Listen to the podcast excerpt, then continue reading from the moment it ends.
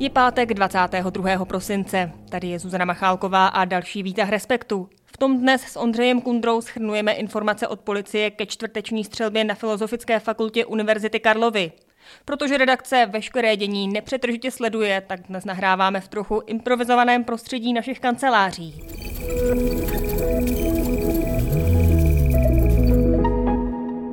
Dnešní Výtah respektu. je potvrzeno 14 obětí ze stran studentů a dalších osob a jeden pachatel zemřel. Takže celkem 15 obětí.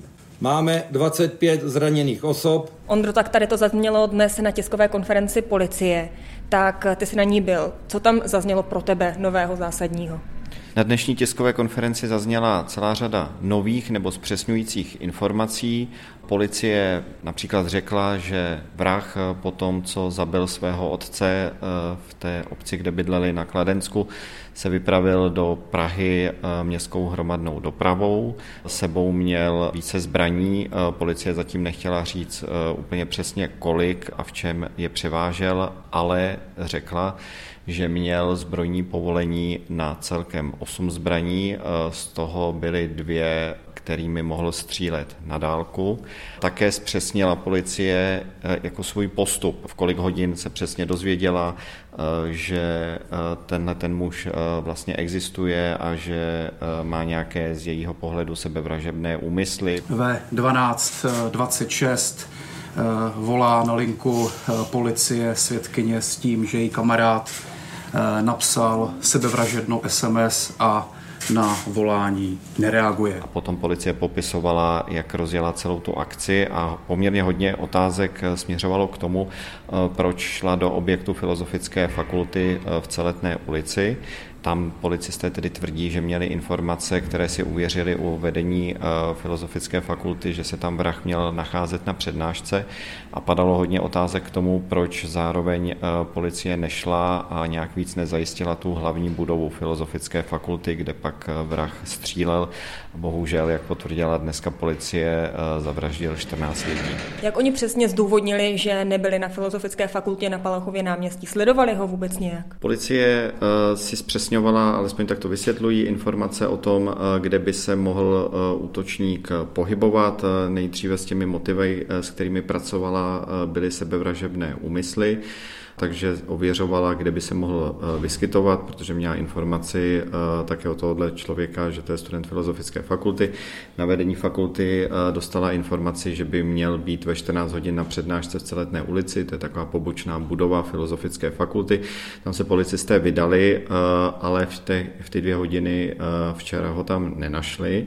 Zároveň před tou střelbou v hlavní budově Filozofické fakulty, která je asi kilometr od té celetné, policie tam měla jednu policejní hlídku, která nějak obhlížela terén, z čehož je nějak patrné, že policie pracovala i s možností, že nějaký problém teoreticky by mohl být v té hlavní budově Filozofické fakulty, nebo tam, ale to už teď spekuluji, mohla toho muže třeba hledat.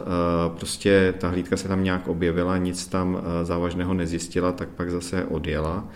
A na tohleto policisté pak odpovídali v těch dalších otázkách, jestli to není problém, jestli to není nějaká chyba, selhání té policie, že tu hlavní budovu Filozofické fakulty více nezajistila. Na to ta jejich argumentace byla, že měli jako ověřenou informaci, že by měl být ten vrah nebo ten podezřelý právě v té celetné a proto nejdříve veškerou tu sílu vlastně vrhli na budovu v celetné ulici. Oni vysvětlovali, že velmi komplikovaný byl potom ten zásah na Filozofické Filozofické fakultě na Palachově náměstí, kde se střílelo, že nemohli najít toho pachatele, oni vůbec nevěděli, kde on vlastně je, potom jim bylo upřesněno, že je v nějakých horních patrech. Nevýhodou ve tu chvíli u nás bylo to, že nebyla slyšet žádná střelba a tudíž vlastně ti policisté museli aktivně toho pachatele vyhledávat.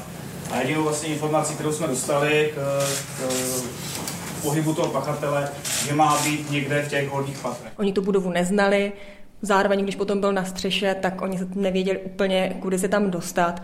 Jak oni hodnotí zpětně ten svůj zákrok? Vedení pražské policie ústy svého šéfa dneska řeklo, že v tuhle chvíli nevidí žádné selhání té policie, že ten zákrok probíhal vlastně standardně. Dneska policie předestřela nějakou časovou osu, kdy se vlastně poprvé dozvěděla o tom, že podezřelý by mohl směřovat do Prahy, v kolik hodin přijala to tísňové volání, v kolik hodin si zpřesnila a měla o něm jako nějaké další informace také v kolik hodin pak vyjeli ty zásahové jednotky vlastně do té hlavní budovy Filozofické fakulty.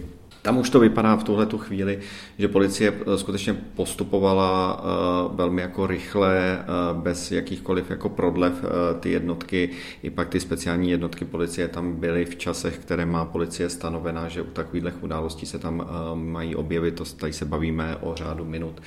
To, co je jakoby ten největší otazník, je, jestli a jak měla být zajištěna ta hlavní budova eh, Filozofické fakulty ještě před samotnou tou střelbou, eh, kdy tedy ten eh, pachatel se tam pak někde pohyboval v horních patrech Filozofické fakulty. Já ještě upřesním takové ty argumenty nebo ty otázky k tomu, jakým způsobem ta policie zasahovala vůči tomu pachateli. Tak oni vysvětlovali, že nebyli vybaveni dlouhými zbraněmi, protože kriminálka je většinou sebou nevozí a nebyl čas se někde zastavit a dovybavit se.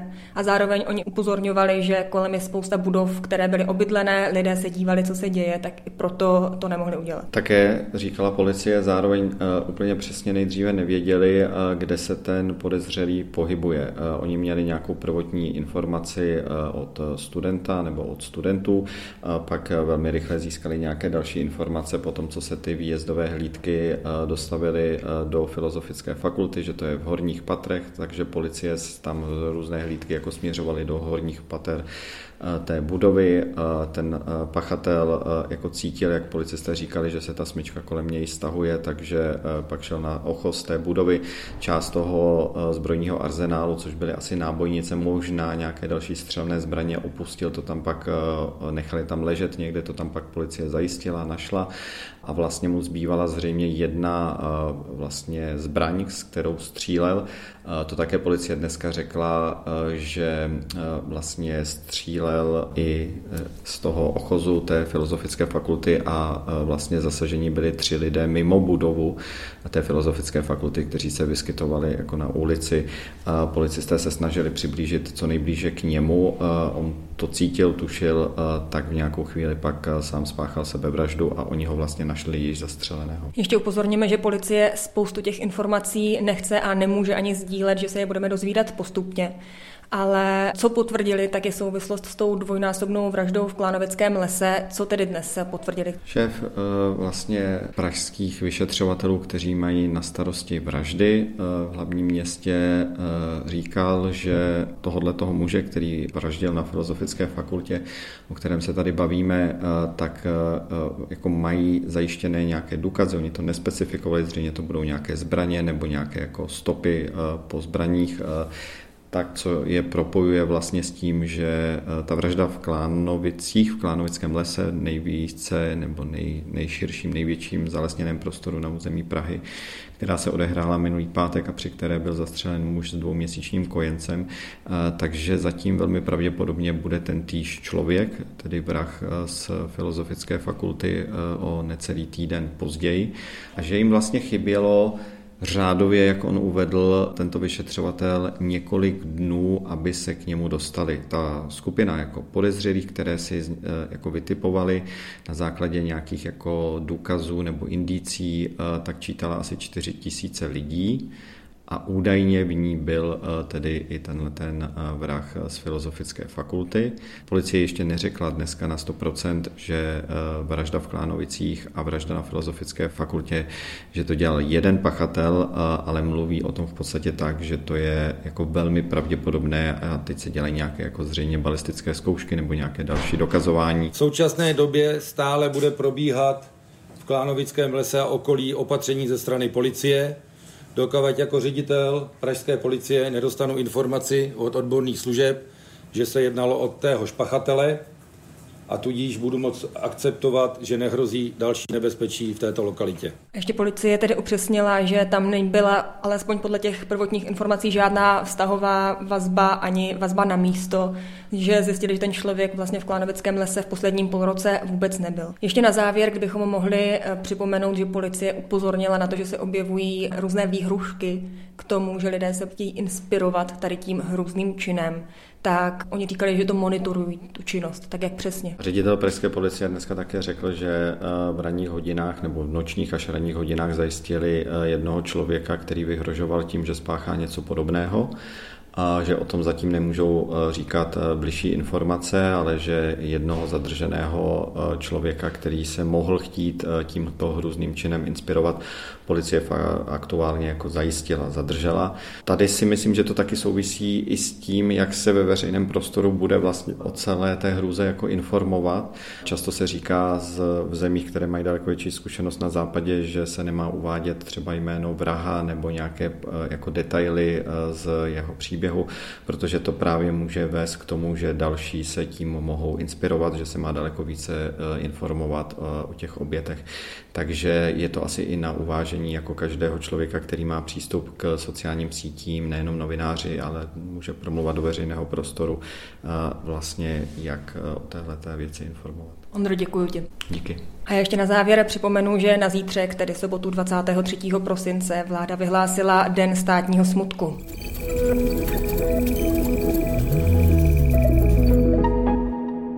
Dnešní výtah respektu.